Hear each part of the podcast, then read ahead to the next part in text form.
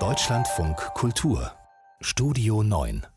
Wer im Fernsehen Nachrichten sehen will, schaltet für gewöhnlich A R D und Z D F ein. Politik etwa spielt im Privatfernsehen eine viel kleinere Rolle und wenn, dann menschelt es meist kräftig wie gestern Abend auf R T L. Da hat sich der Sender mit einer Sondersendung live von Angela Merkel verabschiedet. Die Kanzlerin wird morgen nämlich siebenundsechzig Jahre alt. Der Redakteur im Studio, Axel Flemming, hat sich das angeschaut. Axel, wie war's? Naja, also äh, der Titel Angela Merkel, ihr Weg, ihre Geheimnisse und ihre Zukunft, das macht ja erstmal Appetit. Es wird dann tatsächlich der weite Weg nachgezeichnet von der Geburt in Hamburg über die Kindheit in Templin bis ins Kanzleramt in Berlin.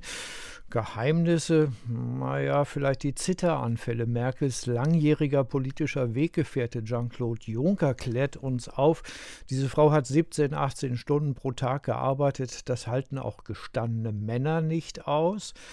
Ansonsten erfahren wir Pfarrerstochter, F D J-Hausbesitzerin, Bardame und zur Zukunft, naja, Ex-Kanzlerin, aber ich muss gestehen, die kompletten drei Stunden habe ich dann doch nicht durchgehalten. Was war denn das für ein Format? Wie lässt sich das beschreiben? War das vor allen Dingen Unterhaltung oder Infotainment? Was würdest du sagen? Ja, also Peter Klöppel und Inka Bause haben das live aus Berlin moderiert. Dazu Einspielfilme eines sogenannten Investigativreporters, Plauderrunden mit verschiedenen Gästen, zum Beispiel Merkels alte Russischlehrerin, Nikolaus Blome, der Ressortleiter Politik und Wirtschaft von R T L war dabei, Patricia Riekel, die ehemalige Chefredakteurin der Bunte oder Wolfgang Bosbach, der ehemalige C D U-Bundestagsabgeordnete.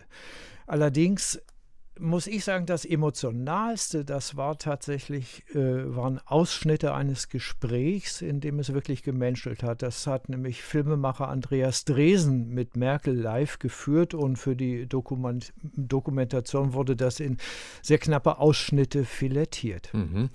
R T L ist, glaube ich, nicht der einzige Sender mit einer Merkel-Abschiedsshow, oder? Nein, es gibt Sat eins, äh, zwei Tage vorher schon, die Ära Merkel, Gesichter einer Kanzlerin und Und weitere Dokus sind ja schon auf dem Markt. Ich nenne mal die Unerwartete vom Dezember zweitausendsechzehn und das Follow-up Angela Merkel, die Unerwartete und das Unerwartete, die Getriebenen oder Stunden der Entscheidung, Angela Merkel und die Flüchtlinge sowie Ökozid und vielleicht außerhalb der Konkurrenz dieser Doku-Fiction-Formate Horst Schlemmer, ich kandidiere mit Hape Kerkeling als Merkel verkleidet. Sehr, sehr schön. Axel, vielen Dank dafür, für den Blick ins Privatfernsehen. Ich kann noch äh, dazu hinzufügen, Abschiedsbesuch. So lief das Treffen Angela Merkels mit Joe Biden. Wo gibt's das? Bei uns.